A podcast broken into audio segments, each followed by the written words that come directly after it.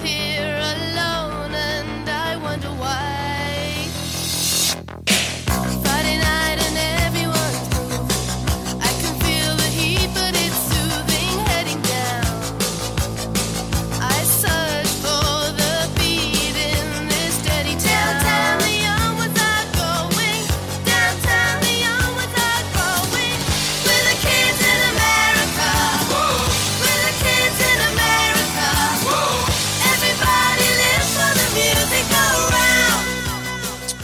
Growing Up in America. Bob Sanborn here from Children at Risk, along with uh, Claire Dutray. Claire, how you doing today? I am good. It's almost the hol- well, it is the holidays. Lights in the Heights is this weekend. Can't complain. Oh, Lights in the Heights. Have you walked around yet in there? I haven't. It's my fourth year here, and I still haven't done it. So, yeah, it's a big for it. deal. It's like a big deal. We usually do it um, um, uh, on Christmas Eve. Is usually when we do the Oh, Lights in the Heights. Yeah, so it's a fun little tradition. Yeah. Uh, and not as many cars around that time either. So it's sort of a fun thing. So uh, I've been gone for a few weeks. You've been holding the fort down mostly. We have. Who have we had? We had Paul on, of course, classic. He's now asking to come here once a month. Not Yeah. his words, but But his actions. I know he loved it.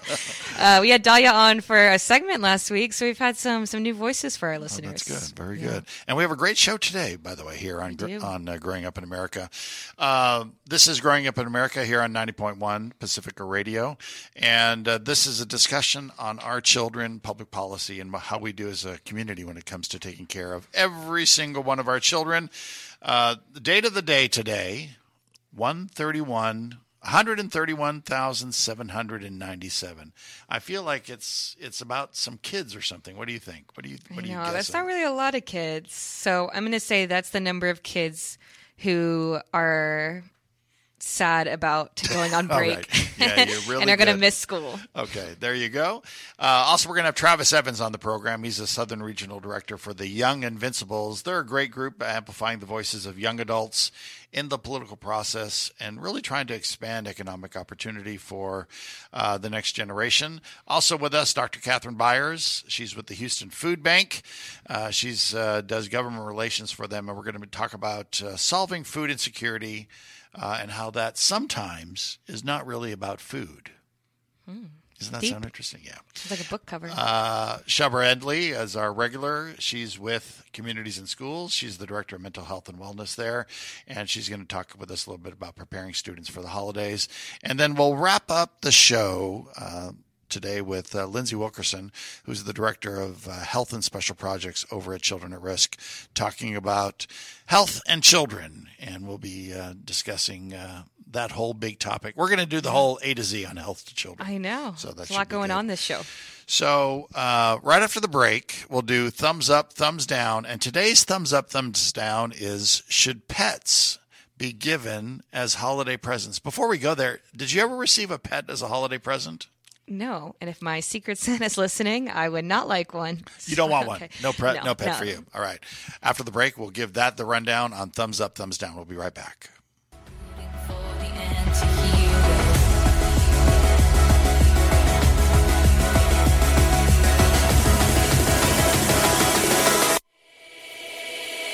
It's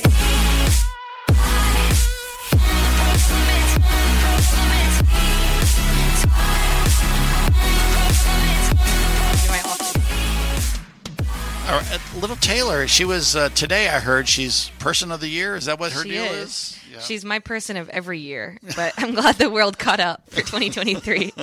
So that's good. Uh, today on Thumbs Up, Thumbs Down, should pets be given as holiday presents? Um, you never received, you know, I do. Rem- I was thinking I've never received a pet as a present, but I remember one Easter Mm. growing up in Puerto Rico, I got a little chick like that was dyed. Oh. You know, they dye them in the egg, and so they're Okay. born, and it was pink or blue or something. So something Wow. unnatural. Know that's how they did it. And and that's how I feel about pets as gifts for Christmas. You know, it's Unnatural? unnatural. I don't think it's a good idea, but no, you're giving them a, a small child essentially, and it is a. I mean, we're gonna pro and con them, but thinking Yeah, of yeah. my brother got one for his birthday, and then it became my parents' responsibility. A dog or a cat? Two. What did he It's- get? We are not a cat family. So you No got a dog. crawled- Yeah, Yeah. cat, dog. Wow. And and your parents ended up taking care of the dog.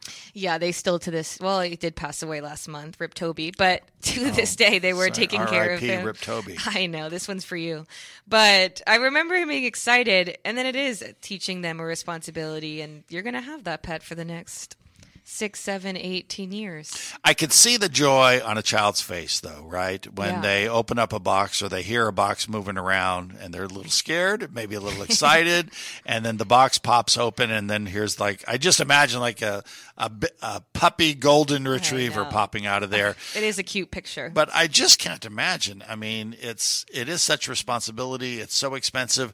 Now, growing up in Puerto Rico, when we had pets, they were always outside, and I don't I don't know that we ever bought dog food. It was just always leftovers and stuff. Yeah. Uh, and so, if that's the case, you know, giving away a pet, it's almost harmful to the dog. To the Well, dog. I'm gonna say first, if the person didn't ask, I don't think a pet would ever be on the list. Too, I think I'll surprise them with a new responsibility in life, um, unless it's a fish and an inside joke or something. But, But, yeah, but what if they ask? is- What if your little daughter, Claire, You have to not that you have one, but what No, if your little for a while. daughter uh, s- said, you know, mom, I really would like a, a little dog for, for Yeah. Christmas. That's what, that's my number one gift request. And she's 10 years old. What would you say? I know, and if I don't do it, Santa's not real. I will convince her to get a Frenchie, and then I'll be really happy. Oh, okay.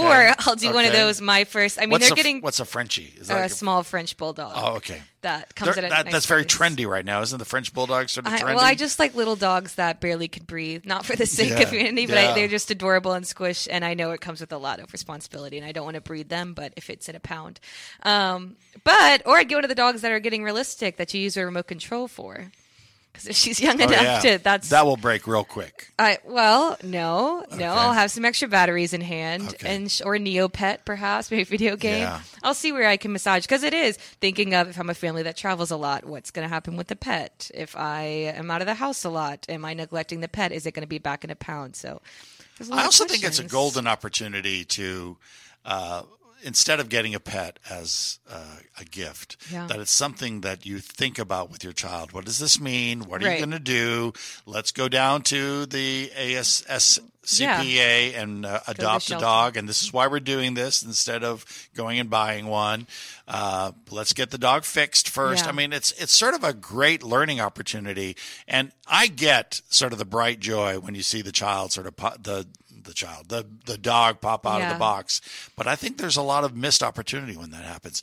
But Yeah. that that being said, I think we're sounding like a couple of Scrooges because there are people out there that love the pets and they Yeah. think giving a pet It's is easier like than the a younger sibling. Yeah, So yeah. I'll say that. But I agree. Take them to the the pound and let it be an adoption, um, not breeding. Yeah, very good. All right, coming up after the break, we're going to be going right into our next guest. Travis Evans is with us, the Southern Regional Director for Young Invincibles. We'll be right back with the Young Invincibles.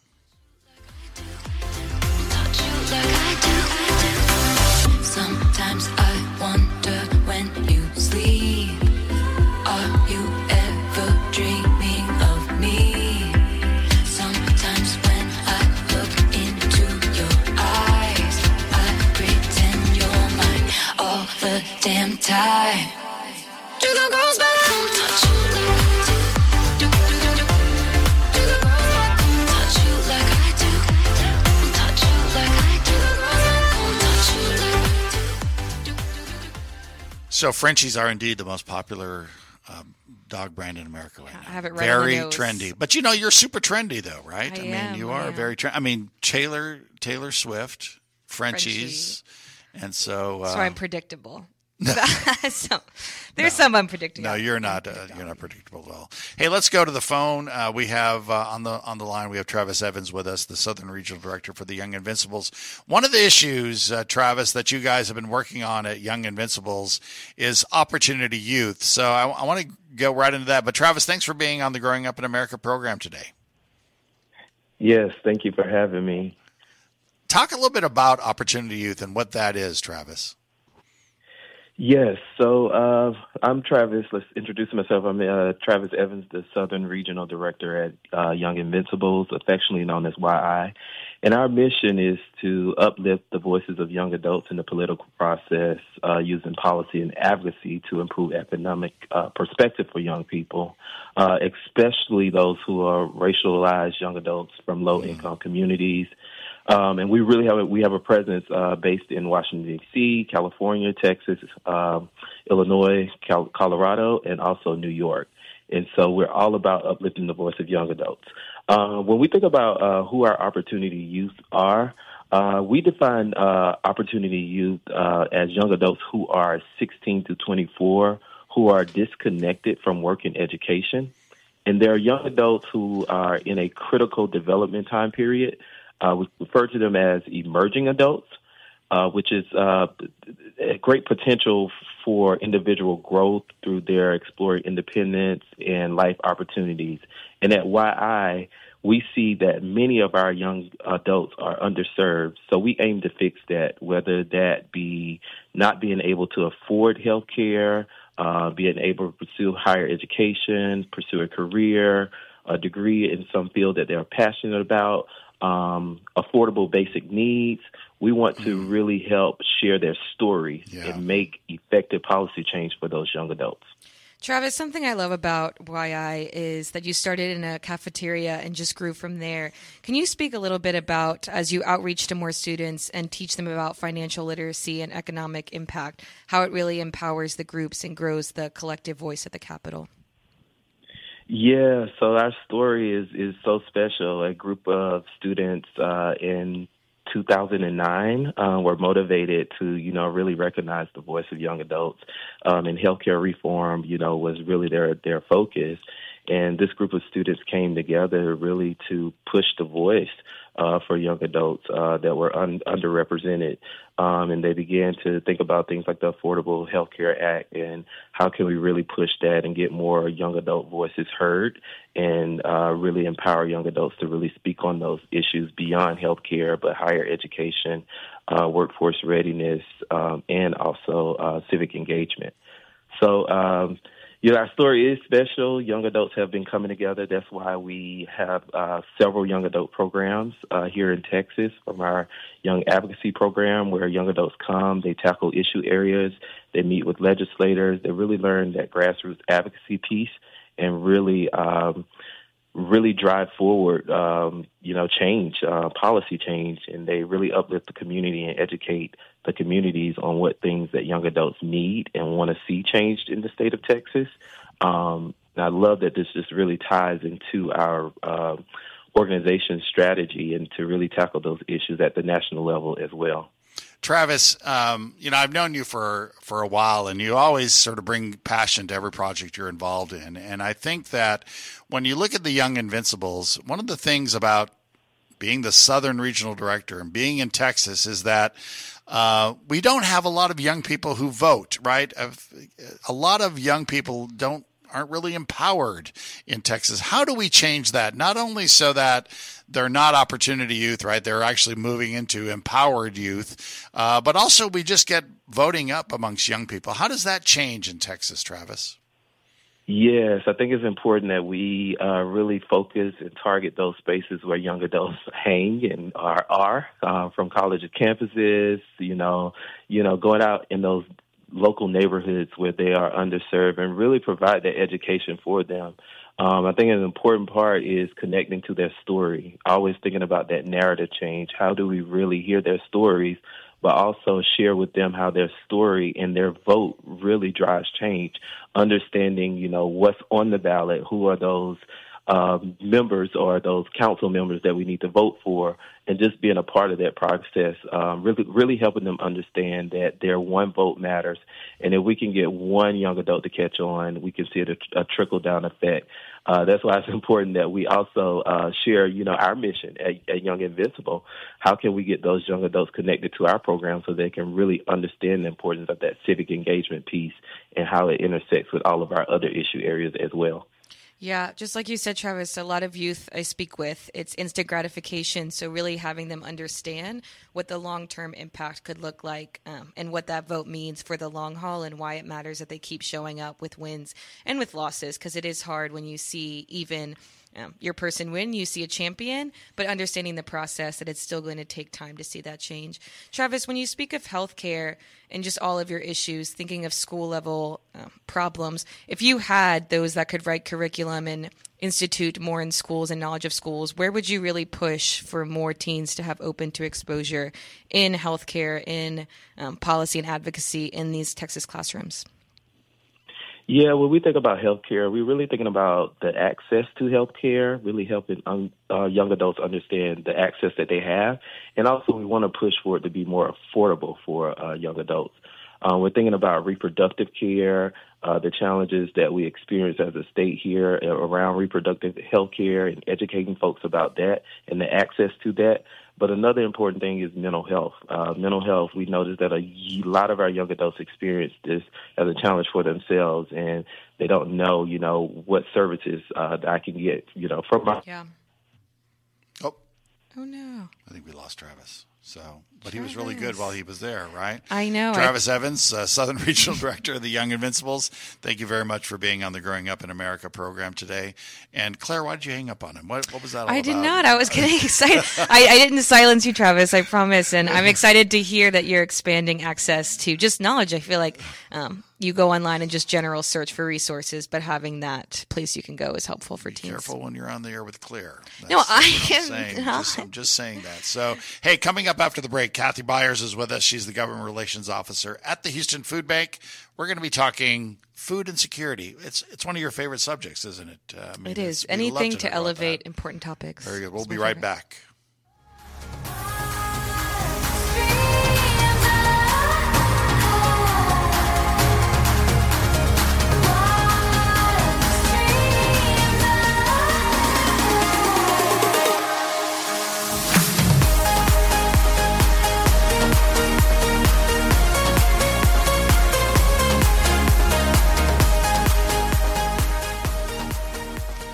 Rico's really doing it up with the Taylor Swift today. He's- Person of the year. Yeah. So uh, um, we promise not to do all Taylor Swift all the time. So That's his uh, request. I think uh, yeah. Next up, we'll be doing some different house music. So Kathy Byers is on the line with us.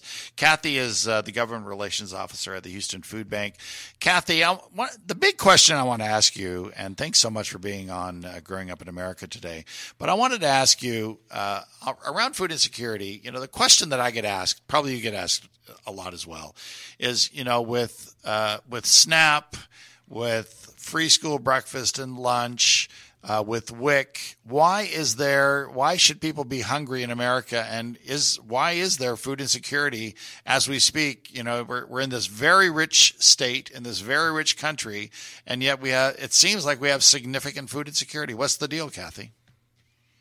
Well, good afternoon, and thank y'all so much for having me here. And yeah, that's that's an excellent question, and that's because uh, food insecurity can't be solved by food. What Yeah. what drives it is economic insecurity. But food food's the most flexible expense for families who don't have enough income to get to get by. Right? You can't you're paying rent, binary choice. You pay it, you don't, you're evicted Yeah, food, you can buy less nutritious food. You can put water in your milk. If you're a parent, you can not eat so your kids can eat. Um, so, uh, you know, as important as conversations around redirecting food waste, additional Yeah. emergency commodities for food banks are, that is a it's a temporary measure if, if that's all we're focused on. I, I remember, oh, it must have been 15 years ago or more that I went and spoke to the board of directors at the Houston Food Bank. And, you know, Brian had invited me. And I think Ben Samuels was maybe the chair of the board at the time. And we talked about this idea of solving hunger in America is so much more than getting access to food. And do you think that in 15 years we've made much progress in Houston and in America? I mean, certainly the food bank is a better place than it used to be in terms of logistics and getting more food out the door and doing great things. But I wonder if if you know those that live in poverty are still still have significant food insecurity. Yeah, you know, our theory of change, both the Houston Food Bank as well as all the, the food banks who are part of the Feeding America network, we've really shifted. Um, we, we used to think that if we, if we just distribute enough food, if we just get enough food and get it out there, um, since there is far more wasted and surplus food than there is hunger, food, food banks could just channel all that through our through our partners, and on any given day, you know, folks are going to have what they need. Hence, hence no no hunger. Um, but we were wrong, and, and we certainly have shifted and, and seen shifts um, to more programs that uh, help families to lift themselves out of out of poverty, out of economic insecurity. But there there are limits to, to what we're able to do because the truth is this isn't about um, just a function of I guess the traditional way that that folks think about poverty. The, the majority of families who are food insecure have at least one working adult individuals on SNAP Mm-hmm. are in the service industry, they're construction workers, administrative assistants. You know, folks don't have access to adequate, consistent income and the benefits to support themselves when they're sick. Uh, they need to stay home and, and take care of a, a, a sick and, and aging parent. So, you know, this is about an income gap, not not a food gap. And I, I was so appreciative that, that y'all invited me on the show because I'm seeing on the news more and more conversations about food waste. And if we just redirect that, we will mm-hmm. solve hunger. And that is a hundred percent incorrect, important effort. Absolutely. But it is, it is temporary and will not help to shift the trajectory of, of food insecurity. Yeah, so good. Right. And even thinking, I know either last week or the week before, we were talking about food deserts. And even, well, if we just rerouted healthier food to these areas or more education, then that would be the silver bullet. And so, really looking whole scale is exciting. Where have you seen or where would you like to see more partners tied in into this effort um, that can concentrate more on solving poverty as a holistic subject? So, you know, I mean, I think the organizations, the nonprofits, advocacy organizations like y'all have been been great partners over the years. That's not to me where where the challenge lies. It, it lies in in all the other you know amazing folks who are listening to your show. We we need our average community member to be elevating this conversation as important as, as it is to donate and hold food drives we need folks to be talking about the connection between economic security and food security. And we need them to be elevating that conversation to their to their elected officials. Um, that that really is. There's so, as, as y'all know, if it's just a few of us up in Austin or up in DC having this conversation, it it just can't have the substantial impact that folks en masse, right, community members en masse, having this this conversation and not not allowing it to be redirected into areas that, that are that are band aids because because the truth is unemployment, uh, you know, the cost of housing, high eviction rates. I mean, this is driving more and more folks into into food insecurity, despite the fact that you know we have we have more food at our disposal than than we have in, in the past. You know, Kathy, I, I think it's interesting. You know, people wonder if there's, you know, where the proof is on this. And you just have to go back to during the pandemic where uh, a lot of sort of rules around food were lifted. But not only that, the, the, the government under President Trump sent funds out to everyone, sort of these, uh, checks, right? The stimulus checks that everyone got.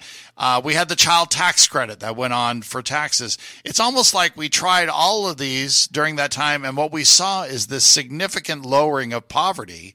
Uh, we saw children that, you know, there was less food insecurity in our in our country because we were doing all these things. And right today, as we speak, you get a lot of people uh, that get up in arms about the potential for fraud when it comes to people who get SNAP and so forth. When indeed, or or any sort of uh, government checks. When indeed, what we saw during the pandemic is the fraud was really on the side of those that had more money, who were trying to get more stimulus checks and and more money out of the federal government uh, via fraud. It, it was it was people on the wealthy side. It wasn't those that were living in poverty. And it I think it's interesting that we sort of proved the point that uh, if we if we're able to give poor people money focused on getting them out of poverty, it tends to work. Absolutely. I mean, the the child tax credit, the expanded child tax credit, lifted millions of children out of poverty. And if you think about that as a sustained effort, the positive impact that has on graduation rates, attendance rates, and the ability of that to translate into money into our economy. Yeah. So even if you your your value system does not uh, tend to think just about folks who are hungry. Think about your economy and the benefits. Snap, Snap alone has an economic benefit. And so as we erode away, uh, as, as we don't continue to, to support things like the child tax credit, um, uh, raising wages, um, we're, we're doing our, ourselves a di- disservice. So this isn't what some folks might consider like a bleeding heart heart issue. This is an economic issue Yeah. for our Yeah. country. Yeah. Do you have a Yeah. final super quick question, Claire, for Kathy? Um, I can think of one. Kathy, if you had seven just Houston area legislators or people in a room that could get information out to the community tomorrow and get people excited, what is the one piece of information you'd want the community to know just in the Houston area? in the Houston area, I'd want them to know that the crisis in housing um, and lack of, of, of childcare um, is is going to un- undermine the growth of, of this community. So we need to get really serious about addressing, in particular, those two issues. Kath, Kathy, what you just said to me is the very essence of why I love the Houston Food Bank, right? Because Right. you're addressing the, the big picture of poverty, right? You're looking at the big picture of poverty. I mean, so many times we have people on the show that go right back to what is the stuff that they're doing. But I love, you know, when you have organizations like yours and ours, and we could just sort of talk big picture. These are the things that we need to do. These are some of the issues. So, uh, congratulations to you, Kathy, and to Brian and everyone out there who we love so much uh, for the great work that you guys are doing. Houston Food Bank, the largest food bank in the world, and arguably, best. arguably the best. Exactly. Kathy Byers. Claire didn't hang up on me. no, don't make that a thing. yeah, she did a good job, right? She loves you.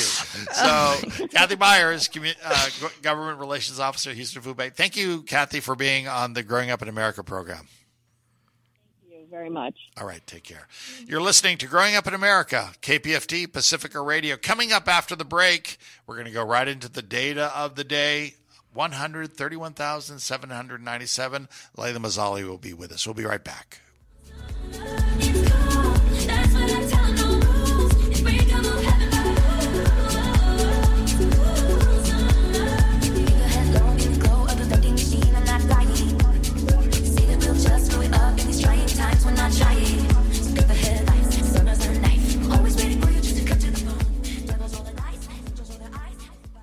All right, you're listening to Growing Up in America on KPFT, Pacifica Radio.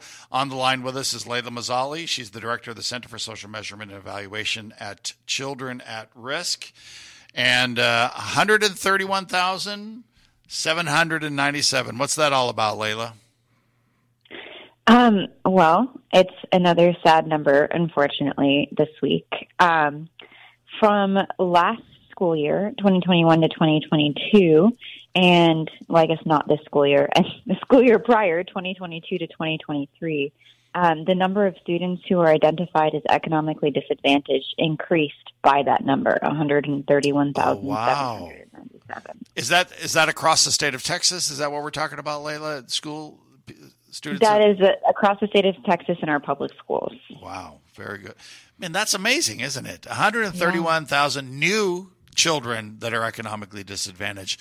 What is uh, what's the reasoning behind that? Do we think, Layla? Um, well, you know, there could be a lot of reasons there. So it's not even necessarily, you know, new students coming in.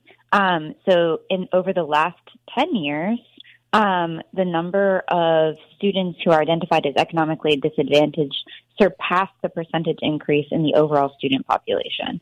So the overall student population over the last 10 years has increased about 8.7%, whereas the percentage increase in economically disadvantaged students is 11.8%. So we are getting new students, but also we are uh, the students who are already enrolled in public schools are struggling more financially than in their families. Um, and I think there's a lot of reasons for that, and I think we're all kind of feeling it. You know, at the at the grocery store, at the gas pump, all of these different places where living has just gotten a lot more expensive. Claire, one of the things that you and I know, sort of as working within the public education sector, is that kids that are economically disadvantaged are sort of starting out behind the eight ball. So when Yeah. you have this growth of kids that are economically disadvantaged, it means that we have a greater percentage of the children in our schools that are struggling to get ahead. Yeah, thinking about if you have to worry about outside resources or things are struggling outside of the classroom, when you carry that in, it hinders your learning. It's harder to pay attention if you didn't get adequate sleep. And um, that's just one very small, very minor example. But things start to bubble up access to adequate, healthy meals and breakfast and lunch. Um, yeah, and so seeing this number rise, and I know Layla, you have data that since 2012 it was 11%. I mean, as a teacher, I'm even thinking this is one small piece of an at-risk student, and the at-risk numbers have also seen jumps. And so, what are we doing um, to support these students inside, but also outside the classroom? Because a school is an epicenter of support, but should not be the sole responsibility of supporting. Um, and getting these students out of economically disadvantaged situations. Layla, I saw a number recently, which was that uh, there are about half a million children in Texas uh, that live in households where the income is less than $10,000 a year.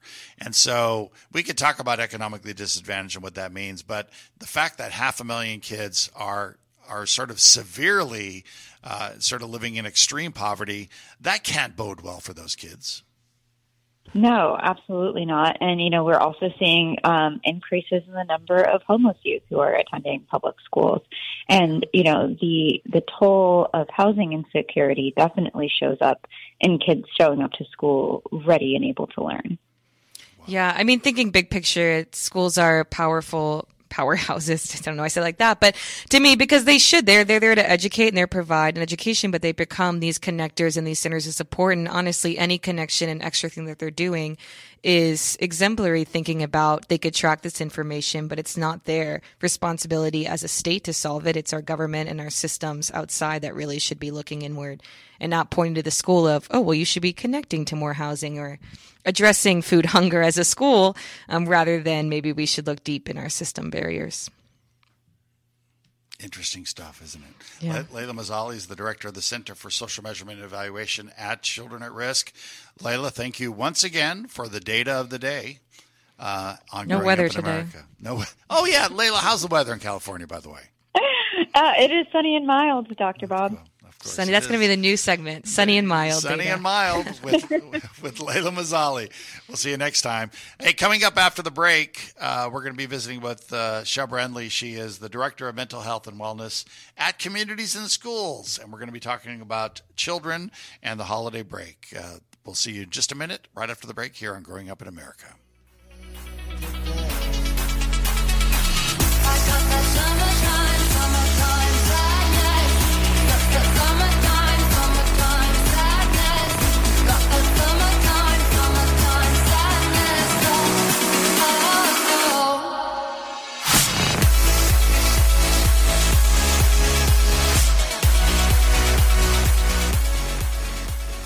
Right. On the line with us is Dr. Enley. She is the Director of Mental Health and Wellness at Communities In Schools. Dr. Enley, you know what? I always wonder is it Shubra or Shubra? And I know I've probably asked you that half a dozen times. You know, uh, and another disclaimer that there's no doctor in front of my Oh, name. oh. Unless I get an honorary doctorate if anybody wants to offer one out there. Uh, but my, thanks for asking. My name is pronounced Shubra. Shubra. All right. Yes. So there you go. I'm going to forget it again. You know that, Shubra. We know will keep the honorary doctorate. That's okay. Uh, so uh, I know that you're dealing with lots of kids in the schools, and what do you do, especially with low-income kids, uh, as you prepare for the holidays? What are some of the worries that people may not be used to thinking about for kids as they go away for the holidays? I, I think in relation to, uh, you know, we were talking to Kathy Byers earlier from the Houston Food Bank. There's there is a significant amount of hunger, uh, certainly food insecurity, because you're not getting your regular free breakfast, free lunch for kids that are in low income households. Yes, I was listening to some of the uh, statistics, the new uh, numbers, and they are pretty alarming. Uh, so for us in the schools, because we have the uh, student support specialists embedded on the 163 schools uh, in the six school districts uh, and Lone Star College campuses, what we are able to do when we have a student and, and family in that food insecurity situation, we try to connect them with uh, resources. And one of our partners is the Houston Food Bank. So some of our elementary schools, we do have like the Backpack Buddies program. Yeah. So that would mean we'd be uh, sending home the younger kids with backpacks with food. And then also, um, we've done large like food drives on some of the campuses in partnership with the school administration and uh, and the Houston Food Bank. So I mean, that's those are Yeah. some kind of uh, solutions. And uh, What's the big worry though for a- kids? Is is there a biggest worry that you have as a You mental know, health professional? Right, right now we're just seeing a lot, like an immense amount of just the grief. Every since, I mean, even though we're four years after, you know, the almost four years after the original pandemic shutdown, you know, those there's just still, uh, you know, a lot of loss and grief, and some of it it could just be because there's community violence, domestic violence. You hear things, you know, often on the news, and when you see those like those stories of violence and different things, there's a child in those homes, and the, that child goes to school the next day or a week after, whenever the incident has taken place. So that's the that's one of the biggest needs. So you know we have our full time mental health specialists on some of the campuses. We have um, the team that I supervise, a mobile mental health team that works and provides uh, intensive uh, uh, counseling uh, directly on the campus. Then we also have like a partnership with Bo's Place to do uh, grief support groups right on the school campus. But it's never enough, and so if you know if you are a family right now that um, is uh, has lost a loved one, uh, someone special, then with the holidays coming up, that takes some preparing. And so we've been working with our students one on one to prepare them for the holidays. But just remembering that that's a tough time for, for a lot of people. And it's okay for those feelings and memories to come up. And we remind our students and families that it's okay to have some kind of a tradition or tribute during the holidays um, when, when those memories Yeah. are, are, Yeah. are very Yeah. harsh. I know. I last week I love Communities In Schools and that you all are able to join us. I know we spoke about being pro break and pro rest and relaxation and ignoring learning for a second just to be with family. Thinking of what you've seen in the past school year, and as you said, these um, this grief is just exacerbated, and students, at least what I've heard from Pulse of other organizations, are feeling more apathetic or checked out earlier on in the school year. What would you really urge students, school staff, families to um, have a fresh start over this break, to have a stronger start in 24, just for mental health? I, I would recommend, um, you know, it for all of us, adults and uh, children. Sleep is a big contributor to, uh, like, it's kind of like the chicken or the egg. Did I not? Did I sleep too late, and that's why I feel off, or do I feel off, and now it's affecting my sleep? And so, even though you know some of the school districts are off for about ten to eleven days, and, and then if, when you add those teacher prep days, the kids may be off for about 13, 14 days still trying to maintain some kind of a schedule, at least towards the end of the break, trying to get back on schedule so that it's not such a abrupt, oh, got to wake up at five, six in the morning to get to, to the bus or uh, to get to school. The other piece is those devices. You know, we're Yeah. spending a lot of time on our phones, on our laptops, um, tablets, and so when we do have time to gather, uh, like if it's for a meal, like having some just device free time is is really important. And the other thing, you know, one of the, in the past, I would say what 10, 12 years, our green spaces have really grown here in Houston. And taking advantage, we are lucky. We kind of have the same weather they're having in California, maybe a little cooler, um, but it's you know it's sunny. We, hopefully, we have a couple of these sunny, perfect days, and um, every community definitely, as they have schools, has some sort of green space or park space, and to take advantage of that and get outdoors. That's really great for our brain health, mental health as well. Wow. Yeah. Even thinking, like you said, devices. I'm, this is a huge reroute, but I'll bring it back. A big reality TV fan. I notice when I watch anyone under the age of 18, the whole show is on their phone. They're not at the dinner table, wow. at the event. Yeah. And they mm-hmm. won't even point it out now. It's not even a, we're always on the screen. It's just a natural move. I even was talking to my roommate as I would, mm-hmm. I don't envy right now growing up where the whole world is at your mm-hmm. hands. Literally, we dealt with just local um, online trolls and now it could be someone five worlds away. How would you Oh, recommend? yeah. Because I know now it really, it's a crutch even with social anxiety to have your phone. How would you, someone who's more isolated, recommend just getting off and practicing wellness? Um, trying to really get in their mind that it, it's so minuscule and that online world doesn't matter as much to your larger life. Yeah, that we we see that a lot with our students. That a lot of the negative, um, either be it full out bullying or negative communication or absorbing things that are not healthy, is happening through the phone in their hand. Um, I, again, it depends on the age of who we're talking about. You know, even as an adult, you know, we have trouble putting our phone away or down or not doom scrolling or you know getting on some kind of social media and reading all the comments and then feeling even worse about the world. And i think that's hard to do as an adult. So if you are if you have a younger child in your charge then helping them create some boundaries with the phone use. How much time are they spending where are they spending time? As a parent of a especially children under like the age of 10 11 we are seeing that they're getting phones earlier and some of it's safety because parents are you know concerned. You hear like sometimes just the buses making sure the kids get home okay Right. they want their child to have a some kind of a device. And but then how do you how do you um you've got to have those limits of like what what are you allowing on their phone? Do they need instagram at the age of 10 or 9 um, those are the kinds of things not. One, one last with the one last question I wanted to ask Shebra before we leave is, Mm-hmm. um, you know, it used to be that when when a lot of us grew up, we didn't know we were poor, right? We were just growing up and and we were poor, but we just didn't get it, right?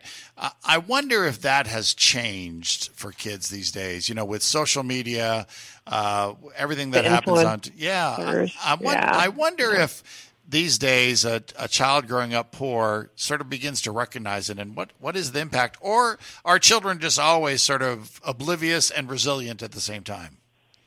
You know, some of the research that's out there on the, like just the social media impact on our on like emotional well-being of young people in general doesn't matter if you're from a child living in poverty or a child living in, in a wealthier situation. It's definitely uh, creating this kind of. I mean, we've heard those terms like fear of missing out, FOMO. Yeah. oh yeah. It, it does create more before we just compared to the people in a certain sphere right? And so that's always been there but now that sphere has gotten bigger. And I, I think that is causing in a way we think we're connected but we're actually kind of more lonely as a planet right? We're not Yeah. we're not connecting in the ways we should you know? Like just because we listen to some influencer or follow them is that a true connection um, how do we uh, you know coach our, our our children our students to still be active in some kind of sports or your, there's a theater department or any kind of activity in the school and yes sometimes in higher resourced schools you're going to see more of those activities that kids can engage in um, versus like a lower resource school, it's a little bit of a struggle. But I do think there's some great programs out there um, where just even like bring some of the um, great theaters and arts, like the, you know Houston Grand Yeah. Opera is out Yeah. there trying to get into the schools and create residencies for students. We just you know met with them this week and heard about some neat programming. So there are you know th- those are the ways to Yeah. kind of mitigate that damage that you're talking about Well, I- comparison. I, I love the ideas that you have for families. I mean, I, uh, and just sort of taking advantage of that. That's so important for the mental health of the kids. Shubra Endley is uh, the director of mental health and wellness with uh, one of the great organizations uh, in our state, Communities In Schools. Uh, she's here in Houston. Thank you very much for all the work that you do, Shubra, and for all the work that uh, everyone does thanks at for Communities and thanks Schools. for having me back and happy happy holidays and and, and y'all have a, a great uh, season. All Thank right. you. Thanks for being on Growing Up in America. Coming up after the break, we're going to be visiting with uh, Lindsay Wilkerson. She's the Director of Health and Special Projects with Children at Risk. We'll be talking about children and health after the break. Chambea, ala,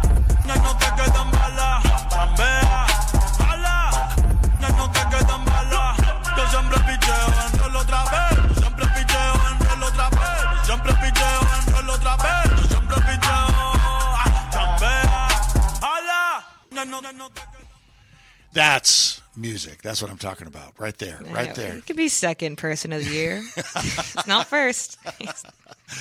Uh, you're listening to Growing Up in America on KPFT. It's Claire Dutre along with Dr. Bob uh, here doing the program. Um, what are you doing for, for the holidays, by the way, Claire? What are you going to? I- They're coming up sooner than we think. I know. Well, it's my favorite because it's birthday, Christmas Eve, Christmas. So I have the holy trinity of holidays coming Yes, up. yes. Um, and I always go home. I'm excited. This is the first time my family's together since last Christmas. Actually, that's a lie. My oldest brother is ditching us, but most of my family is together. Yeah, so yeah. I'm just spending time with them. Okay. Is your older brother listening? Is you trying to give him a little guilt? Is that I'll the send deal? it. To, I'll send him the soundbite. He'll hear it. Very good. Hey, on the line with us, uh, Lindsay Wilkerson. She's the director of health and special projects with uh, Children at Risk. And uh, Lindsay, how are you doing today? I'm doing well, thank you. How are y'all doing? We're We're fantastic. excited to talk about health. Yeah, yeah. So tell us a little bit about some of the key health things with children that are going on right now, Lindsay. Yeah, so some of the key priorities that we're focused on are looking at food insecurity, so ensuring that all kids have access to high quality nutritional foods, um, mental health, so improving access to mental health um, supports and services in schools and out of schools for all children across the state, maternal health, so ensuring that all mothers have access to high quality prenatal and postpartum care, and then also just access to care in general. We know that there's a number of barriers in access to health care across the state, especially for those children that live in rural communities. And so, what are some of those barriers, and how can we address those? Lindsay, I know we're going to divert to all, but I want to talk about maternal health. Before our show, we heard um, something a little bit about a post Roe v. Wade overturn world. With the fear of already seeing us behind in maternal health as a nation, and then with some other conversations coming up that are quite frightening just to women's health in general, where have you seen organizations or momentum around continuing to support um, positive outcomes for women in women's health? I think because of a lot of the data, especially in Texas, that has been released about maternal health outcomes, there's been a really big push to rally around this issue and to dive into these alarming statistics, which you know do not put Texas in a good position in terms of how we're caring for mothers. And I think there's been a lot of community grassroots efforts as well to bring um, community members together with community partners to educate them on how they can advocate for themselves, how they can better support these initiatives and these programs that will ultimately produce better maternal health outcomes. Lindsay, I think I think one of the interesting things as you talk about health and children and access to care is that I think a lot of Texans don't really realize that we're only one of 10 states that have decided not to expand Medicaid, which is a federally funded program which would bring millions of dollars into our state for mental health, for children's health, for health all across the board, maternal health. And we continue to say no for this sort of petty little political idea that we don't want to expand Medicaid because it was a Democratic idea at some point. And I'm wondering. Uh, what would happen? I mean, because we've seen other red states that have sort of stayed red, but they voted, "Hey, we want to receive this these federal health funds." What would happen if more Texans understood what the deal was here, Lindsay? I think it would be a significant impact um, with the Medicaid unwinding that we've seen.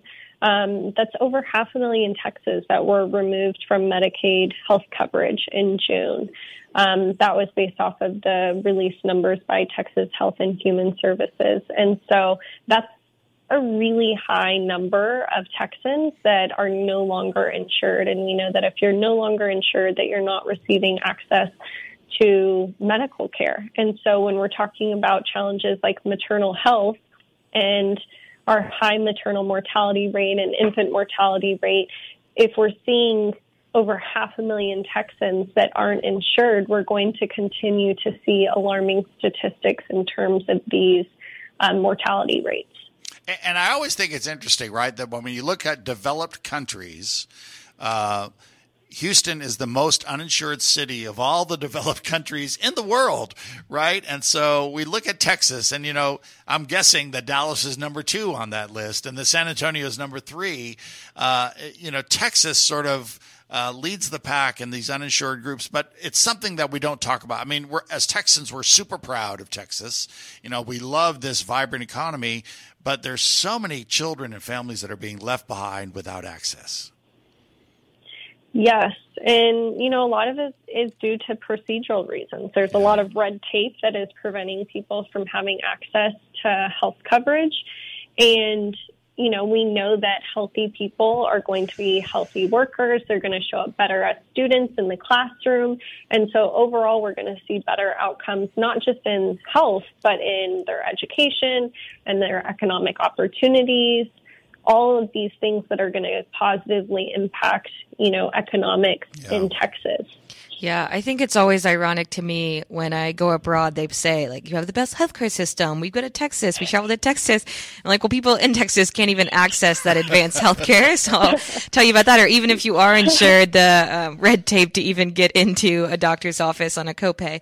But thinking large scale, where have you, have you seen less divisiveness? Thinking of Medicaid expansion, there is this underlying juxta- juxtaposition of like when you talk about mental health needs in schools, and that's where it's pointed to. But now it's but we don't want to expand Medicaid, which could directly serve that. Same for maternal health when you have these restrictions and um, pregnancies need to go through, but there's no access for women to get insured past then. And so, have you seen more of a middle ground being reached, or it's just becoming more divisive in solution? I think it depends on which particular area you're looking at, but there has been a lot of divisiveness. And so I think you've seen a lot of organizations that have been meeting some of those gaps in terms of services provided. And so there's a lot of wraparound services that are providing mental health care supports in schools that are partnering with districts and after school programs to ensure that there are mental health supports in place, or even health programs, um, hospitals and community clinics that are reaching out and building partnerships with ISDs to ensure that students have access to these kinds of supports because they're not built into the system or they don't have access through the general structure that is provided across the state. And so I think we really see a lot of community organizers who are working with these um, local organizations to ensure that as best as they can that needs are being met and that they're filling those gaps. It's just much more challenging, you know, based off of the limited resources that are available. So, Lindsay, uh, as we finish up, uh, we always want to ask our final guest the five most fun questions we could think of. And uh, uh, so I wanted to ask you, what did you want to be growing up, uh, Lindsay? You know, I actually don't know what I wanted to be. I I'm not sure. I can't recall anything, so I You don't have you an remember? answer for You, you. you never wanted to be like a princess or a, a, Doctor. a veterinarian or anything? Director of health. I think my earliest memory, I think, was maybe in fourth grade, and Yeah. I wanted to be a CEO, and that's all I remember. So anything You're on track. Anything prior to that, I I don't recall. I That's remem- actually a perfect I remember, um, I think when I had moved from Puerto Rico back to the States in high school, and I heard someone say that they have a PhD, and I thought, that's what I want, a PhD. and then someone smarter than me said, a PhD in what, Bobby? And I'm like, oh, I don't know. I don't know what that is. You're you like, know? no, I just want I that. just know I want one. I know. Lindsay just wants to be CEO. Just want to. Um, I'm skipping down. What is your favorite book? That is a tough one. Um, too many We're favorites to choose from, but I think one of my favorites that I've read in the past few years was Caste by Oh, yeah. Isabel Yeah, Wilkerson. that's a good one. Yeah. Write it down. Um, as we approach the holidays, what what's one of the f- the one film that you or your family always wants to watch during the holiday season? Do you have a favorite, Lindsay?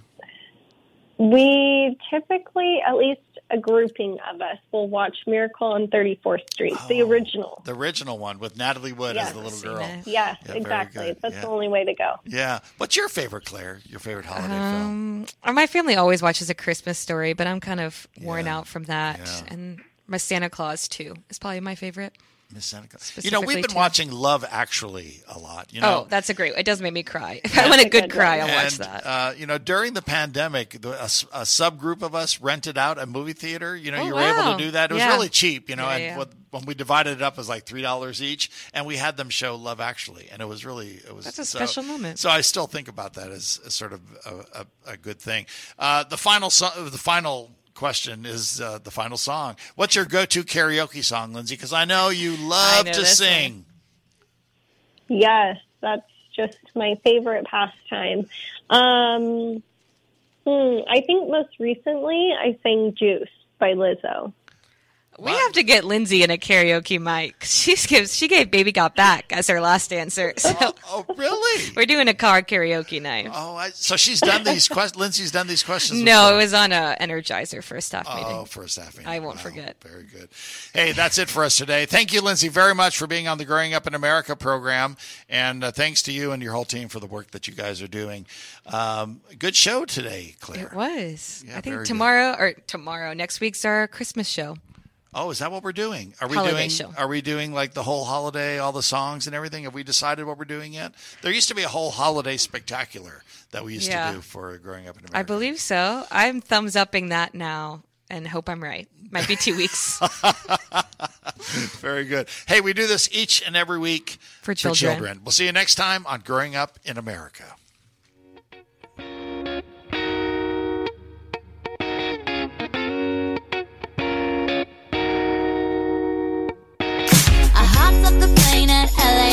With a dream, my cardigan.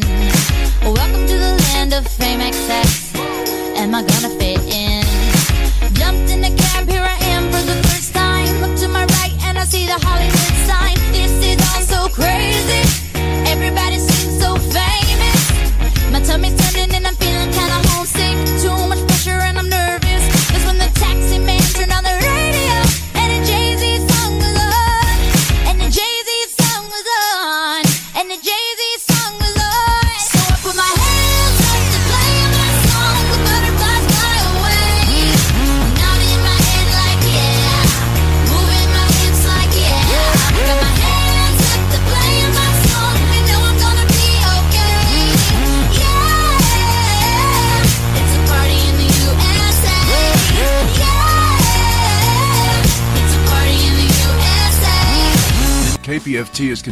Support the blues with 14 hours of blues programming music a week, and it continues to support musicians and clubs alike. It broadcasts programming that you just don't hear anywhere else in Houston or the Gulf Coast.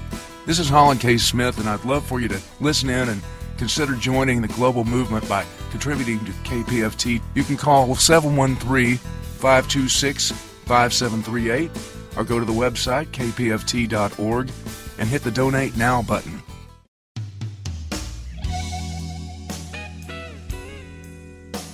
Hi, this is Colleen from Howlin' the Blues, and here are a few music happenings for the week of January 1st. I'd like to wish everyone a happy and healthy 2024. On Tuesday, January 2nd, John Egan will be performing at the Mucky Duck, and there are jams at Dan Electro's, Emmett's Place, and The Hideaway. On Wednesday, January 3rd, you can catch jams at the Big Easy, Buffalo Grill, Katie's, and Green Oaks Tavern. On Thursday, January 4th, the Mighty Orq will be at the Big Easy, Wrong Bird at the Continental Club, Mackenzie Phillips at Dosey Doe Big Barn, Copperhead Jones at Dosey Doe Whiskey Bar, Chad Ware at Katie's, Lemon Yellow Sun at Main Street Crossing, Band on the Run at the Big Top, and John Fullbright will perform the 7 p.m. show at the Mucky Duck, and Pat Byrne will follow for the Late Show.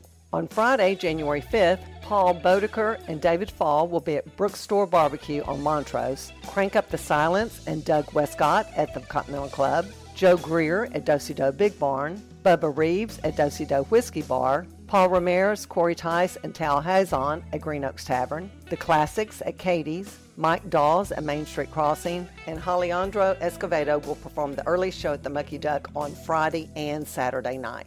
Also on Saturday, January 6th, Bowie Elvis Fest will be happening at the Continental Club and the Big Top, Back in Black at Dosey Doe Big Barn, Cody Joe Hodges at Dosey Doe Whiskey Bar, Brian Scatochi at the Big Easy, the Mighty Orq at Green Oaks Tavern, Chris Castaneda at Katie's, and Authority Texas at Main Street Crossing. That's a glimpse of what's happening in our area. For the complete calendar, visit kpft.org. We include all genres of music, so if you'd like your event included in the music calendar, send as much information as far in advance as possible to blueshound at kpft.org. Let's all do our part to support live music.